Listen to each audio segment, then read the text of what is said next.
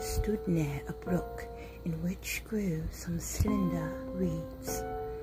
When the wind blew, the great oak stood proudly upright, with its hundred arms uplifted to the sky. But the reeds bowed low in the wind and sang a sad and mournful song. You have reason to complain, said the oak. The slightest breeze that ruffles the surface of the water makes you bow your heads, while I, the mighty oak, stand upright and firm before the howling tempest. Do not worry about us, replied the reeds. The winds do not harm us. We bow before them, and so we do not break. You, in all your pride and strength, have so far resisted their blows, but the end is coming.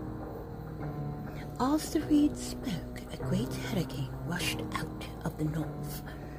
The oak stood proudly and fought against the storm while the yielding reeds bowed low. The wind redoubled in fury, and all at once the great tree fell, torn up by the roots, and lay among the pitying reeds. The moral of the story is better to yield when it is folly to resist than to resist stubbornly and be destroyed. Stay tuned for the next story. Bye bye.